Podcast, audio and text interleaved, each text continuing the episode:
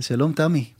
שלום יורם, יש לנו עוד שיחה שקשורה בנושא זמן ושנה ולקראת ראש השנה, אבל אפשר לשמוע את זה גם אחרי ראש השנה, או בראש השנה בעוד שנה, או בעוד 30 שנה. או ביום הולדת. או ביום הולדת. מתי שרוצים. תלוי איזה שנה, שנת כלב, שנת אדם.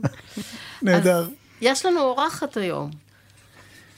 דוקטור אשבל רצון, היא ממכון כהן להיסטוריה ופילוסופיה של המדע, ומהחוג לפילוסופיה יהודית ותלמוד באוניברסיטת תל אביב, והיא חוקרת מדע עתיק וספרות בית שני, בהתמקדות על אסטרונומיה ולוחות שנה. פשוט מושלם.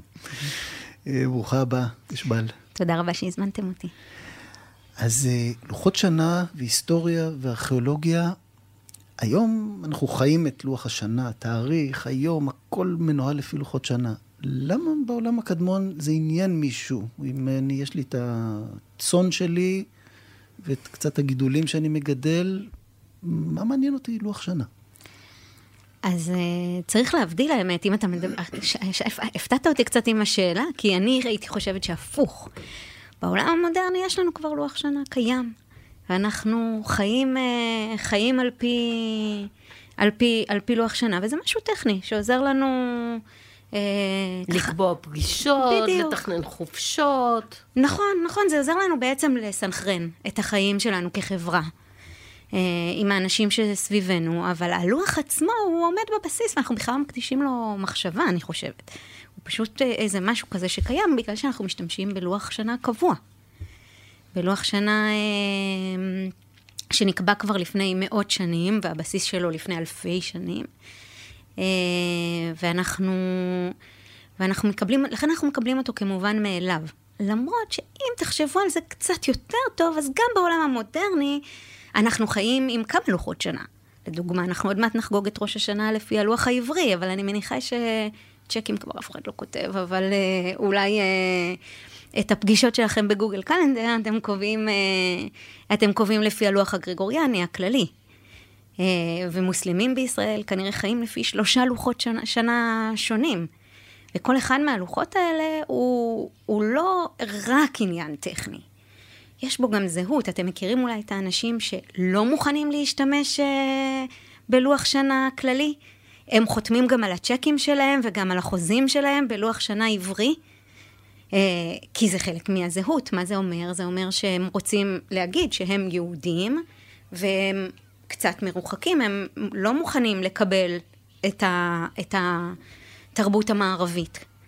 אה, ואנחנו, כן, אנחנו אולי מקבלים את זה כמובן מאליו, שאנחנו כן מקבלים את הלוח הגרגוריאני, אבל בעצם גם כאן יש איזושהי אמירה תרבותית, אה, חברתית, פוליטית, כן, שאנחנו חלק מהעולם הגדול, או, אבל אנחנו לא בוחרים את הלוח שנה הסיני, אנחנו אולי אפילו לא יודעים, למרות שזאת אימפריה גדולה שמשפיעה מאוד על התרבות. עכשיו בדיוק חזרתי מתאילנד והופתעתי לגלות שכל השלטים אה, מעבר לתאי הם גם באנגלית וגם בסינית. כי, כי סינית היא השפה הבינלאומית הדומיננטית שם. ואנחנו, כשאנחנו בוחרים לא לדעת בכלל מה התאריך עכשיו בלוח השנה הסיני, אבל כן לדעת מה התאריך באירופה ובארצות הברית, זה בגלל שאנחנו רואים את עצמנו כחלק מ... תרבות מאוד מאוד מסוימת. אז, אמ, אוקיי, אז בואי ניסע כמה אלפי כן. שנים אחורה, איך, איך כל זה התחיל? אז... מה אה, אנחנו יודעים על איך כל זה התחיל? אבל בעולם העתיק, כן, אה, כשעוד לא נקבעו אה, לוחות השנה באופן, באופן לא, לא היה לוח שנה אחיד לכל התרבויות, וחלק מהתרבויות היה להם לוח שנה שהוא בכלל לא היה קבוע, אלא לוח שנה שנקבע על ידי השליט כל חודש בחודשו. אה, ללוח השנה היה, אה, אגב, ככה זה בעולם המוסלמי עד היום. אה, ללוח השנה היה, היה תפקיד פוליטי, כלכלי, חברתי, הרבה יותר דרמטי ממה, ש, ממה שאנחנו רגילים לחשוב היום. כי לוח שנה, אם אנחנו חושבים על זה, הוא משפיע על החיים שלנו אה, בכל כך הרבה אופנים. הוא משפיע על חישובי הריביות, על הזמן שאנחנו משלמים מיסים, על אה, כשיש מקדש, או גם בלי מקדש, מתי אנחנו חוגגים את החגים, וכשיש מקדש אחד, אז מתי חוגגים את החגים זה די קריטי, אם לא מסכימים על אה, איך קובעים את הזמן. אה, יש עוד הרבה הרבה היבטים, כן? חוץ מהעניין, יש, יש כאן שאלה תיאולוגית, האם בכלל בני אדם יכולים לקבוע את הזמן? או שאולי אלוהים אה, קבע את הזמן בבריאה ואנחנו מחויבים לגלות את, ה, את הרצון שלו, ולאו דווקא לקבוע, כן? זה לא בטוח שזה בכלל, בזכו, יש לנו זכות כבני אדם לקבוע את הזמן. האם זמן הוא משהו אובייקטיבי, או משהו, אה, או מוסכמה חברתית? ומי ששולט על כל הרכיבים האלה, כן? בעצם שולט על כל היבטי החיים. ולכן זה לא מקרי שמלכים לא הסכימו להרפות. גם כשכבר היה את הידע המדעי לקבוע מראש את לוח השנה, הם כמובן שלא הסכימו לוותר על הכוח הזה שהיה להם בידיים. ו- ואנחנו רואים, לדוגמה ביהדות של תקופת הבית השני, מלחמות. ואני לא מדברת על ויכוחים של בית מדרש, האם אני כן משתמש בלוח הלועזי או רק בלוח העברי, אני מדברת על מלחמות עקובות מדם, על רדיפות דתיות ועל מלחמות אזרחים, על השאלה של הלוח, איזה לוח שולט על המקדש. אמ, את יכולה לפרט? זאת אומרת, מה, על, על מה אפשר פה להתווכח? מתי מתחיל? זאת אומרת, מה, על מה... אז אנחנו מוצאים, אמ, אני לא יודעת אם אתם רוצים לקפוץ כבר ליהדות, או שלהתחיל אה, בהיסטוריה הקדומה יותר של המזרח הקדום. יאללה, נתחיל בהתחלה. בהתחלה? אז בהתחלה. אז הדבר הבסיסי... אנחנו, יש בינינו הסכמה מתי זה התחלה? לא. אז זאת שאלה טובה. ולמעשה, אנחנו יכולים לדעת ש... אני לא מומחית לפרה-היסטוריה, אה, אבל חוקרים של פרה-היסטוריה כבר מדברים על לוחות שנה בפרה-היסטוריה. כהיסטוריונית שעוסקת בטקסטים, הרבה מהדברים נראים לי קצת ספקולטיביים, אבל אין ספק, גם כהיסטוריונית שעוסקת בטקסטים, שהיו לוחות שנה לפני שהומצא הכתב. למעשה, הטקסטים הכתוב, הכתובים, הקדומים ביותר, כבר משתמשים בלוח שנה. כלומר, הם מניחים את קיומו. זה ברור שאנשים היו צריכים לארגן את הזמן שלהם. אה, הייתי חייב פה להכניס אולי איזה בדיחה על לוח השנה שתלוי על המערה, אה, על הקיר, ליד הציורים. אז ככל הנראה כן, כי, כי ממש מוצאים אה, לוחות עם חורים, 30 חורים במערה, כדי... כן, אז ככל הנראה כן, הם, הם ניסו, ניסו לעשות לעצמם איזשהו לוח שנה. לא היה שם פרסומת של חברת ביטוח, אבל אני מקווה. את זה אני לא יודעת. או הרים מושלגים בשוויץ. את זה אני לא יודעת, אבל כמו שאמרתי, לוחות השנה היו קשורים בטבורם לעניינים כלכליים. מעניין. אה, ממש ממש מההתחלה, ובעצם התעודות הראשונות שיש לנו בכתב הן תעודות כלכליות, שבאמת משתמשות בלוח כדי להסדיר מי שילם מתי ודברים כאלה. אה, כן, קבלות, קבלות זה, זה הלוחות הכתובים הראשונים שיש לנו, עד כמה שזה מאכזב. אה, אז... היה כבד להחזיק פנקס של לוחות חרס כאלה בשביל אה, לאשר קבלה או... נכון, אבל זה יותר קל לכתוב 30 מאשר לתת לך 30 אסימונים. שזה השיפור כשהמציאו את הכתב. אמ, אז אנחנו רואים, אם אנחנו מסתכלים על המזרח הקדום, ששם בעצם המציאו את הכתב לראשונה. אני מתעלמת מסין, למרות, mm-hmm. ש... למרות שהם מאוד מאוד קדומים גם, אבל אני, זה לא המומחיות שלי. Uh, יש לנו שתי תרבויות מרכזיות. יש לנו במצרים uh, לוח שנה שמשי, שהוא לוח קבוע ממש מראשית ההיסטוריה, למרות שככל הנראה גם להם היה לוח ירחי, כלומר הם ממשיכים להשתמש גם בלוח ירחי גם בהיסטוריה, אבל ככל הנראה אפילו הלוח השמשי שלהם בבסיסו התחיל מלוח uh, ירחי, אבל בכל אופן לוח שמשי של 365 ימים בשנה, 12 חודשים של 30 יום, ואז עם החמישה ימים, בניגוד למה שאנחנו עושים, שמפזרים אותם, להם היו חמישה ימים בסוף השנה, שהם היו מחוץ למסגרת הזמן, לא היה להם חודש. הם היו מחוץ למסגרת הזמן, והם מחלקים את, ה... הם מחלקים את השנה ל... לשלוש... לשלוש עונות, כן? כי מצרים דרומה מאיתנו, העונות שם שונות. הם מחלקים את זה לשלוש עונות, אבל אם אתם שמים לב, אנחנו מעברים, נכון? אנחנו מוסיפים 29 בפברואר, פעם בארבע שנים. שנים, ואז יש לנו שלוש שנים של 365, ושנה אחת של 366 ימים בשנה. וזה בגלל שמה לעשות, כדור הארץ לא מקיף את השמש מספר אה, עגול של אה, ימים אה, בשנה. אה, אבל המצרים לא עשו את זה. מה שאומר שלאורך אלפי השנים שהם השתמשו בלוח, הלוח זז. כמו שאנחנו רואים בלוח המוסלמי היום, שהוא נע לאורך העונות, ולפעמים הם צמים בקיץ ואז הם מאוד מאוד סובלים, ולפעמים הם סובלים, הם, הם צמים בחורף ואז יש להם צום קצר יותר ברמדאן. אז למצרים גם היה אה, לוח, אה, היה, היה לוח שנע לאורך העונות, אבל בגלל שהפער הוא רק רבע יום בשנה, לא הרגישו את זה במהלך חיים של אדם אחד. לאורך שלושת אלפים שנה, הם בוודאי הרגישו את זה, והם גם ידעו את זה. הם ידעו שהלוח נע לאורך, ה, לאורך העונות, גם השמות של העונות לא התאימו למציאות מתישהו. אמ, אבל הם החליטו לא לעבר בכוונה. כלומר, הלוח התקדש. הלוח הפך להיות משהו כל כך בסיסי בתרבות, שאי אפשר היה לשנות אותו. אנחנו אפילו רואים שכשהיוונים, כן, אלכסנדר מוקדון כובש את מצרים, אה, התלמים מודעים לבעיה הזאת והם מוציאים צו לעבר פעם בארבע שנים, והכוהנים המצרים מתעלמים מהצו, הם לא מוכנים לעבר. למעשה עד uh, לתקופתו של יוליוס קיסר ואוגוסטוס, שהם uh, מביאים את הלוח היוליאני, הלוח המצרי נשאר ללא שינוי במשך 3,500 שנה לפחות. מי יודע כמה בפרה-היסטוריה. זאת אומרת שאת רואה כאן איזשהו מאבק בין שתי סמכויות, הסמכות הדתית והסמכות המלכותית, mm-hmm. שאנחנו מכירים את זה ממקומות אחרים, אנחנו מכירים את מלחמת האינבסטורה באירופה, בין האפיפיורים לבין המלכים. תמיד, תמיד יש איזשהו מתח בין מוקדי הכוח. תמיד, ו- והמתח בין מוקדי הכוח גם בא לידי ביטוי בקביעת הזמנים. אז כמו שאמרתי, הזמן הוא... שעון הקיץ ושעון החורף אצלנו. לגמרי, לגמרי. נכון, למעשה, החישוב הכלכלי היה מאוד מסובך. למה זה בכלל חשוב? מתי להעביר את השעון? מה שבאמת היה, זה היה מלחמת דת על השאלה כמה יהודית המדינה. ז, זאת הייתה השאלה. ולמעשה, כשהפלסטינים הקימו את הרשות הפלסטינית, הם החליטו להתנתק ממדינת ישראל בזמן שהם קובעים את, ה, את הזמן שהם מעבירים את, את שעון הקיץ ושעון החורף, כי זאת הייתה סוג של הכרזת עצמאות. וכיום בכפרים פלסטיניים, יש לי פוסט דוקטורנט שגר בכפר ליד רמאללה, הם חיים לפי שני השעונים. הם יכולים לציין את השעות בגלל שהם קצת עצמאים וקצת תלויים בנו. הם ממשיכים לציין את הזמנים. כלומר, הזמן הוא ממש לא רק עניין טכני, הוא לגמרי עניין פוליטי-חברתי של מאבקי כוח. אז אם נעבור.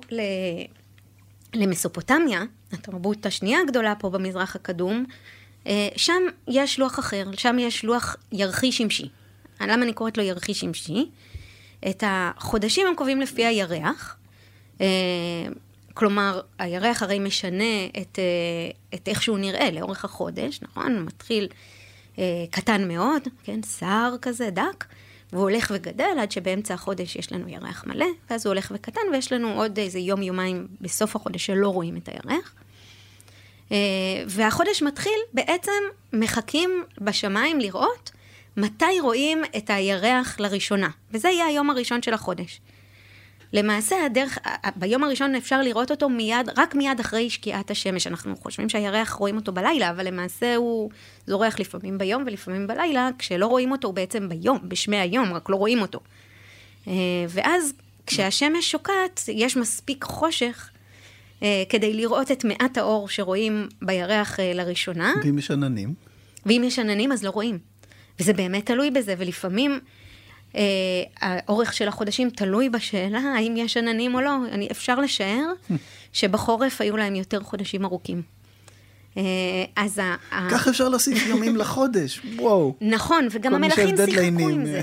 והם גם שיחקו עם זה. הם שיחקו עם, עם האורך של החודשים. גם בשביל סיבות אסטרונומיות, אבל גם בשביל סיבות uh, כלכליות. אני אסיים את הפרויקט עד סוף החודש, אני לא יודע מתי החודש מסתיים. וגם בשביל סיבות אסטרולוגיות, כדי לשפר את התחזיות. כן? וואו. כי גם בזה זה תלוי. אמ, אז מה שהם עושים, הם כמו שהיו עושים בתקופת המשנה, אה, גם ביהדות, הלוח העברי למעשה הוא הלוח הבבלי.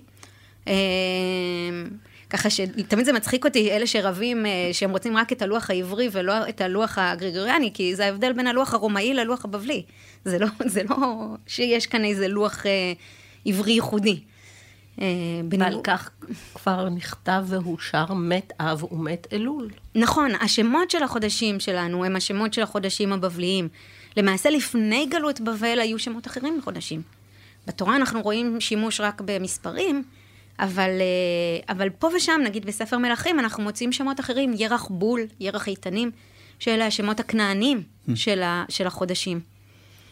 וואו. כי השפה העברית והשפה הכנענית הם אותה שפה. זה, וכמעט אותה תרבות. אמ, אז הם, בעצם, יש אסטרונומים שהם כהנים, עומדים ומסתכלים בתחילת החודש, לראות מיד אחרי השקיעה אם רואים את הירח, ולכן אגב, ה- הימים מתחילים אה, מהשקיעה, אה, כן? כי אז רק רואים את הירח, בדיוק, אז מתחיל היום. לעומת וואו. זאת במצרים... ביהדות היום מתחלף באמת. נכון, אה, נכון. שבת נכנסת. בשקיעת השמש, בדיוק מהסיבה הזאת. כי, כי בגלל שהלוח שלנו נקבע לפי הירח, אנחנו חייבים להתחיל את, ה, את הימים בשקיעה. בניגוד למצרים. הם התחילו, להם היה לוח שמשי, אז הם התחילו בזריחה, שזה לא מפתיע, זה מתאים. אף אחד מהם לא התחיל בחצות, כמו שאנחנו עושים זה- היום. זה אה, באמת שעה לא מתקבלת על הדעת ואנחנו. גם לא מרגישים את לא זה, מרגישים נכון, אותה, לא קורה כלום בחוץ. נכון, גם מבחינת, אני חושבת שרוב האנשים, אם הם ערים באחת בלילה, הם יחשבו שזה עדיין, שזה חלק מהיום הקודם. הם לא, הם לא יגידו שעבר יום. זה רק משהו בשביל מחשבים. אכן. אז אה, וזה באמת נורא מבלבל, נגיד, כשצריך לטוס. שכתוב כמה- כמה אפס, אנשים? אפס, חמש, כן. ואת אומרת, רגע, זה היה ביום שני, או זה ביום כן, שלישי? כמה אנשים פספסו טיסה בגלל הדבר הזה. כן, הזמן קובע לנו כל מזל כך שלא הם הרבה טוסים דברים. בתקופה העתיקה. לגמרי, אבל הם בכלל לא קבעו לפי חצות, אז זה בסדר להם היה. אז, אה, אז אה, הבבלים, כן, השומרים, הבבלים, האכדים, האשורים, כל העמים שחיו במסופוטמיה, האימפריות הגדולות שקמו שם, אה, המלך בעצם היה מקבל את המידע מהאסטרונומים שלו שצפו, והיה מכריע, כן? הם, הם צפו, הם יכלו בשלב מסוים גם לצפות מה יקרה בעתיד, הם יכלו לדעת לחשב את זה, אבל אה, הם היו צריכים לראות ממש בעיניים, גם אם ידעו לחשב, והלכו לדווח למלך, ורק המלך הוא זה שקבע אה, מה באמת אה, יהיה החודש, כי כמו שאמרתי, הכוח הפוליטי שמחזיק מי ש... אה, מי שקובע את, ה, את הזמן הוא כל כך גדול שהמלך לא, לא היה מוכן לוותר על דבר כזה, והוא גם מימן אותם. הוא ממש מימן את האקדמיה הזאת אה, במקדשים, ובגלל שזה לא כל כך פשוט לא לדעת מה יהיה התאריך אה, כל פעם, וכמה כמה ימים יהיה החודש, ולא רק כמה ימים יהיה החודש, כי החוד, השנה הירחית קצרה יותר משנת השמש, אז היא לא מתאימה לעונות, כמו שאמרנו על הלוח המוסלמי, שאין בו עיבור. לכן היה צריך אחת לכמה שנים להוסיף גם עוד חודש, חודש 13.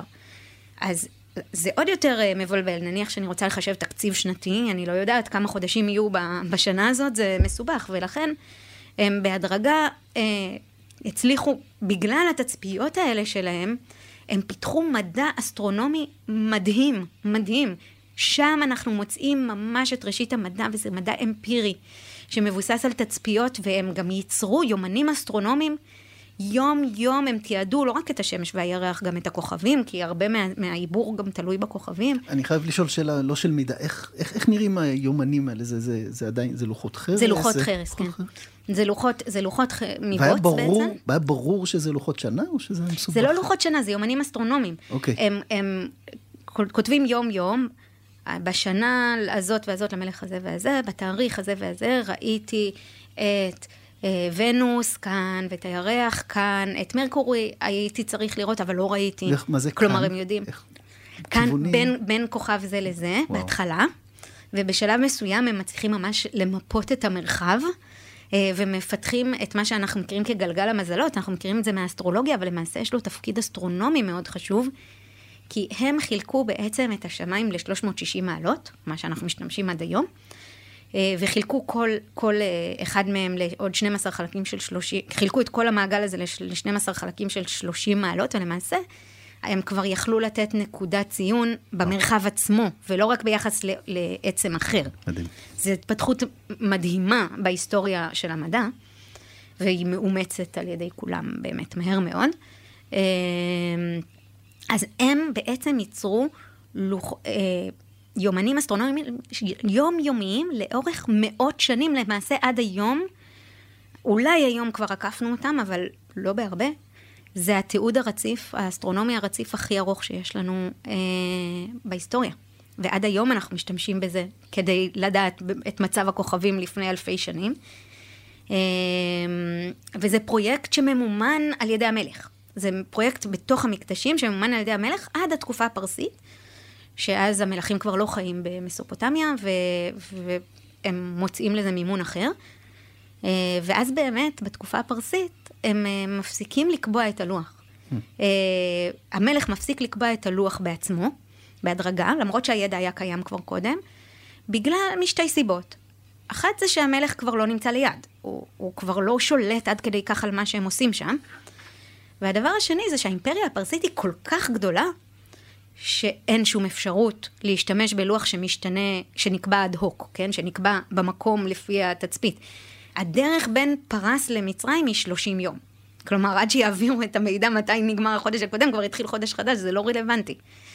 אז אה, הם נאלצים לקבוע לוח שמחושב מראש בצורה מאוד מתוחכמת.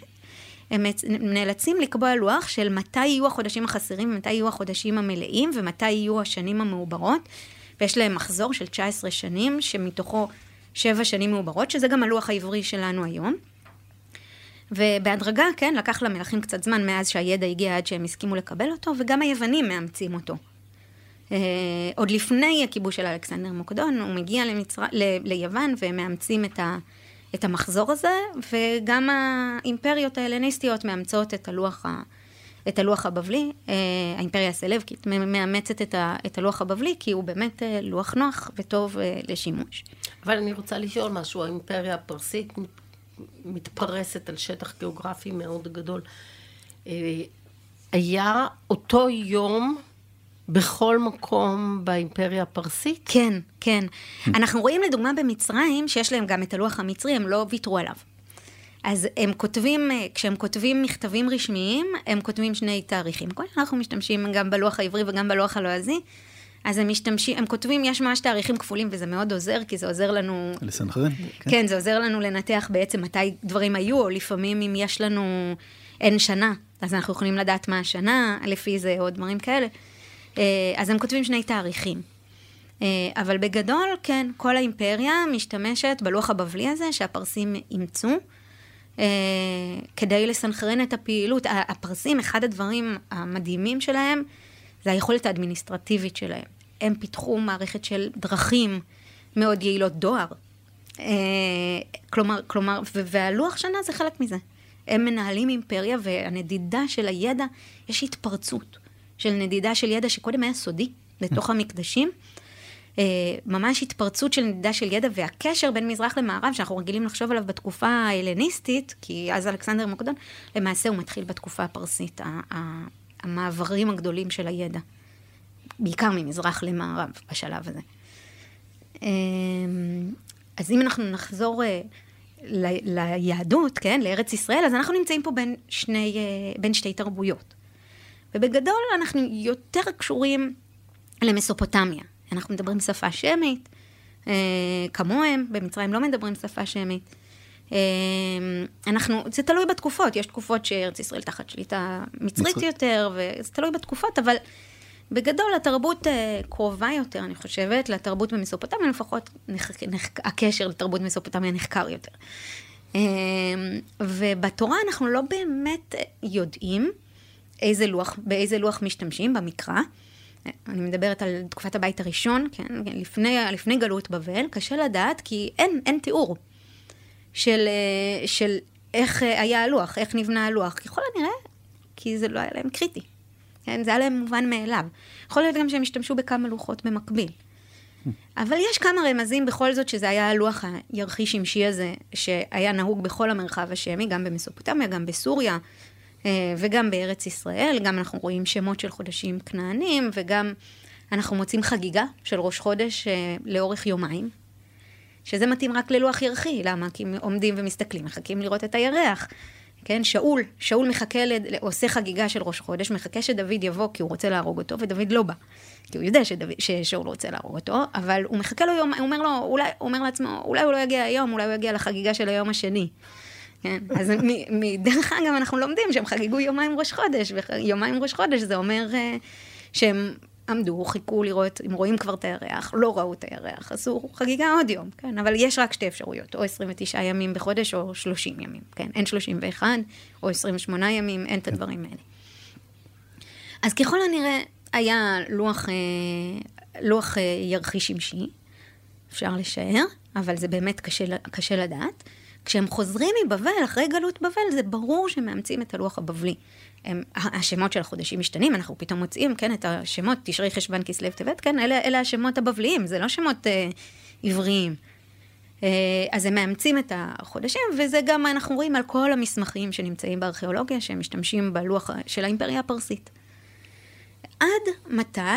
עד אה, לתקופה החשמונאית. בתקופה החשמונאית, כאמור, ברור שלוח שנה, קביעת הזמן, היא עניין פוליטי. וככל הנראה, וזה קשה לדעת, אבל ככל הנראה החשמונאים, אה, כחלק מהצהרת העצמאות שלהם, אה, קבעו את הלוח בעצמם. עברו לקבוע אותו על פי ראייה, ולא בלוח קבוע. אה, ואנחנו מוצאים פה התחלה של מלחמה, ממש מאבק אדיר על איך לקבוע את הלוח. בין מי למי? בין מי למי. אז היהדות של, החל מהתקופה החשמונאית בערך, אנחנו לא יודעים מתי בדיוק זה התחיל, מתפצלת לכמה קבוצות, היא ממש הופכת לרסיסי, אה, לרסיסים של, אה, של קבוצות. צריכים לשנות את שיטת הבחירות. לא, לא, לא הייתה דמוקרטיה, אבל בכל זאת כל אחד בחר לו מנהיג, רק, אה, רק לא הסכים על הבחירה של הרוב, ומי שלא הסכים פרש. והיהדות ממש הופכת להיות אה, יהדות מאוד מאוד מרוסקת, מאוד מאוד אה, לעומתית. מפוצלת. מפוצלת, כן, וממש אה, עם מריבות ומלחמות אזרחים תכופות, אה, לאורך כל התקופה החשמונאית, עד כדי כך שלפעמים הפרושים...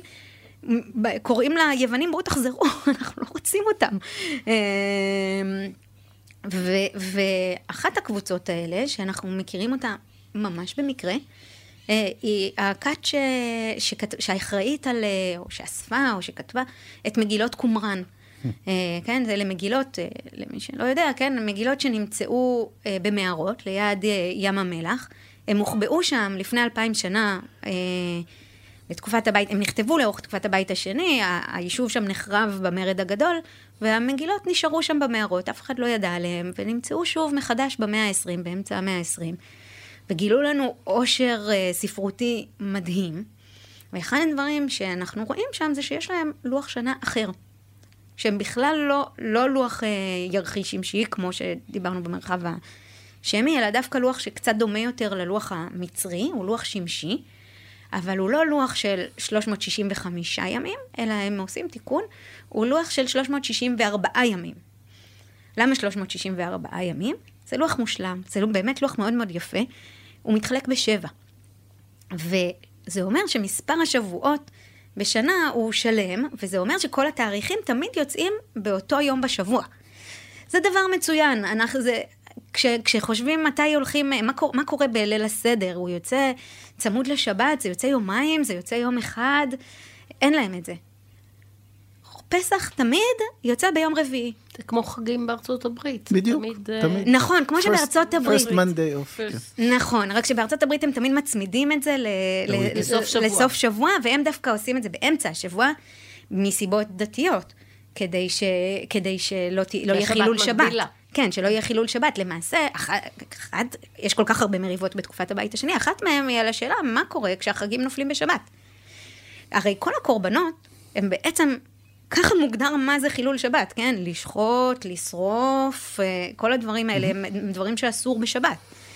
אז איך מקריבים קורבנות בשבת? אז התורה אומרת בפירוש את קורבן התמיד ואת קורבן השבת צריך להקריב בשבת, אז זה ברור שאפשר, אבל מה קורה כשחג נופל בשבת? התורה לא אמרה. אז על זה יש כמובן מריבה, יש ויכוח, כל דבר שאפשר לריב עליו הם רבים. אז יש מריבה, מה קורה כשחג נופל בשבת? השבת דוחה את החג או החג דוחה את השבת? אבל אצל קומראן אין, אין מקרה כזה. כן, החגים תמיד נופלים ביום רביעי. אז... אה, זה גם טוב, זה נהדר. מפצל את השבוע באמצע. לגמרי, זה מושלם. את יכולה מהר לצפות ליום החג, ואחר כך עד שבת. כן, זה, זה נראה לי פסיכולוגית יותר נוח, ממש, כן, נכון? כן, כן, זה, הלוח שלהם כל כך טוב גם.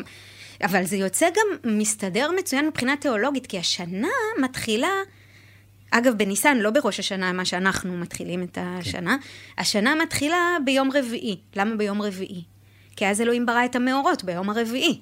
איך אפשר מקסים, לספור את הזמן מקסים. לפני? ובכל זאת זה עוזר, זה, מתחילים ביום רביעי, ובכל זאת החגים כולם נופלים אה, באמצע השבוע, חוץ משבועות, שנופל ביום ראשון, אה, שזה טוב.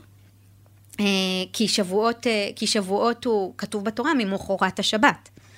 אה, והוא לא רק נופל, בשב... הוא לא רק נופל ביום ראשון, אלא הוא גם נופל באמצע החודש, בחמישה עשר, ולא בו' בסיוון, כמו שאנחנו, כמו פסח וסוכות. בקיצור, הלוח שלהם מושלם, חוץ מבעיה אחת, שהוא לא מתאים למציאות.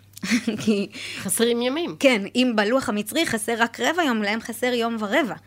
וזה תוך אה, אה, 50 שנה כבר יש פער של אה, חודשיים, ו-150 שנה שהם חיו, יש פער של אה, חצי שנה, כלומר, האביב אה, והסתיו מתחלפים, אה, הקיץ והחורף.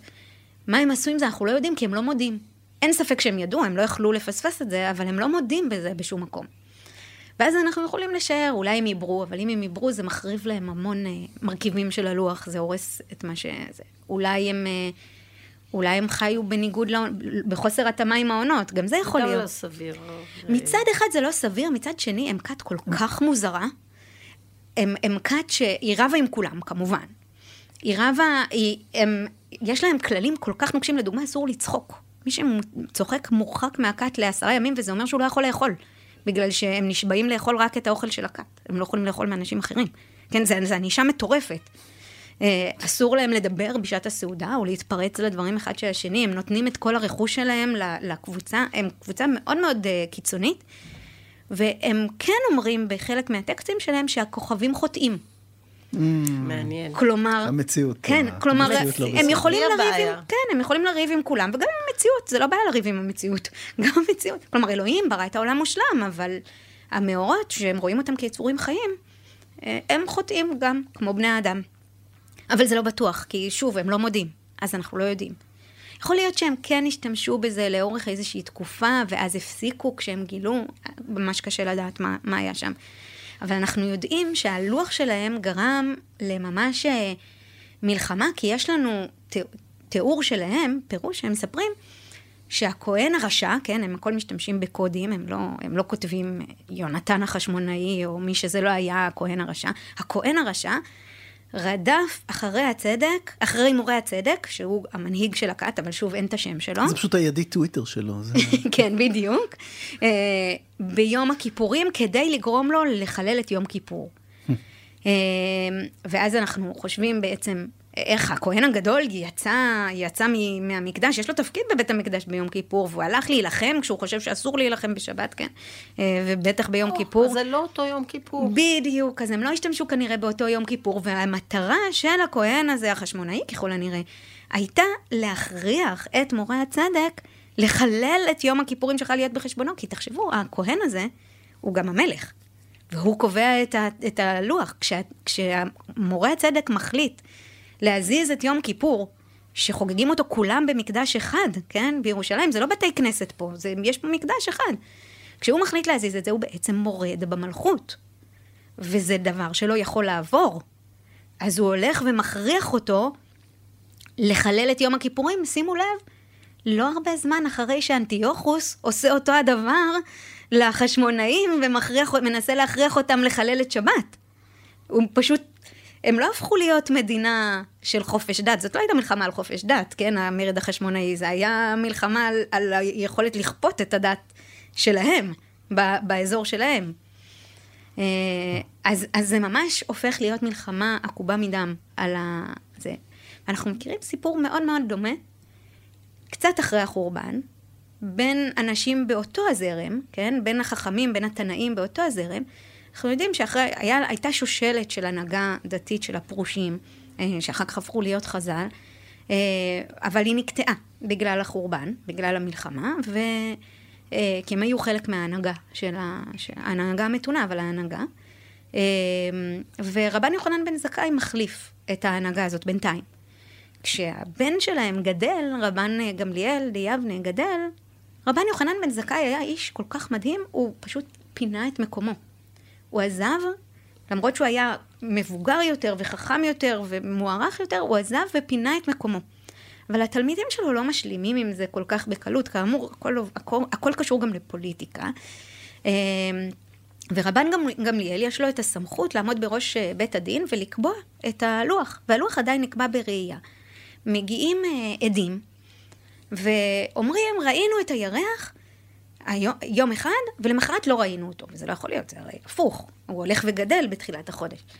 ורבן גמליאל כנראה היה לו איזה חישוב, זה הסתדר לו למשהו שהוא רצה, והוא קיבל את העדות שלהם למרות, למרות חוסר ההיגיון. רבי יהושע, שהוא תלמיד של רבן יוחנן בן זכאי, הוא גם ככה יש לו טינה בלב, הוא גם איש עני, לעומת רבן גמליאל, יש כאן גם, גם מלחמת מעמדות, הוא איש עני, ורבן גמליאל הוא איש מאוד עשיר, ממשפחה מכובדת. אומר, נותן משל, כן? איך אומרים על אישה שהיא ילדה, ולמחרת קרסה בין שיניה, כן? ולמחרת היא שוב בהיריון. זה לא יכול להיות, כן? רבן גמליאל עשה פה טעות. ורבן גמליאל, שצריך uh, לבסס את המעמד שלו כמנהיג, גוזר על רבי יהושע, אולי אין לו אמצעים, uh, כן, אולי הוא לא, הוא לא מנהיג הצבא, אז הוא לא יכול להכריח אותו בכוח, אבל הוא גוזר עליו, גוזר עליו אומר לו, גוזרני עליך שתבוא אליי במקלך ובמעותיך ביום הכיפורים שלך להיות בחשבונך. כלומר, לא מספיק שתצום גם ביום כיפור שלי, אתה צריך גם לחלל את יום הכיפורים שלך, כדי להודות שהסמכות היא שלי. ורבי יהושע נמצא כמובן בדילמה קשה, כי עם כל הכבוד לרבן גמליאל יש גם אלוהים, שצריך אה, להתחשב בו, וזה יום כיפור, זה לא איזה משהו קל. והוא הולך ומתייעץ עם כל החכמים מה לעשות, ורבי עקיבא מצליח לשכנע אותו. ואומר לו, כתוב, יש פסוק בתורה, אלה מועדי אדוני אשר תקראו אותם במועדם. כן, צריך לקרוא אותם במועדם, בזמן, אבל את המילה אותם כתוב בלי ו', כתוב בכתיב חסר. אתם. עוד לא המציאו... תקראו אתם במועדם? בדיוק. עוד לא המציאו את הניקוד. אז uh, הוא אומר, אל תקרא אותם, תקרא אתם במועדם, ולמעשה אין דבר כזה זמן קדוש אובייקטיבית. לא אלוהים קידש את הזמן. בני אדם קובעים מתי יום כיפור, ומתי שבני אדם מקדשים אותו, מתי שבית הדין אומר מקודש. זה הזמן הקדוש. ורבי יהושע נכנע, והוא הולך לרבן גמליאל במקלו ובמעותיו ביום הכיפורים שלך להיות בחשבונו, ואז גם זה נגמר כזה מאוד מרגש ויפה, ורבן גמליאל אומר לה, בוא בשלום רבי ותלמידי, כן, גם הוא מודה שהוא בעצם צדק והוא חכם יותר, אבל אה, קורא לו גם תלמידו, כי הוא קיבל עליו את הסמכות. אה, אז זה בעצם בחירה. בעצם, שימו לב שזה ממש אותה סיטואציה, ויש כאן בחירות שונות של אנשים שונים, אה, גם בגלל השאלה האם הזמן הוא קדוש אובייקטיבית או על ידי בני אדם, אבל גם, אני חושבת, השאלה, כן, יש כאן טראומה של החורבן, של מלחמות האזרחים של החורבן, ויש כאן בחירה מודעת של רבי יהושע לא להתפצל. כלומר, ההחלטה של, של החברה, האם היא רוצה אה, לחיות יחד, או שהיא רוצה להילחם, מביאה לשאלה, אין, אין, אין, אפילו יום כיפור הוא לא הדבר, הוא לא מספיק קריטי בשביל להחליט לפצל את, ה, לפצל את החברה. או להפך, כן? אפילו הדבר הקטן ביותר יגרום למי שרוצה להילחם לצאת למלחמה. דוקטור רצון, את אה, דרך הסיפור של לוחות השנה, א', סיימת עם, אה, עם מסר של אחדות, שאני מקווה, אני חושב שהוא יפה וחשוב. מסע ברחבי ההיסטוריה והמרחבים כאן. אה, היה מרתק. תודה רבה. תודה, תודה לכם. היה מופלא. תודה רבה.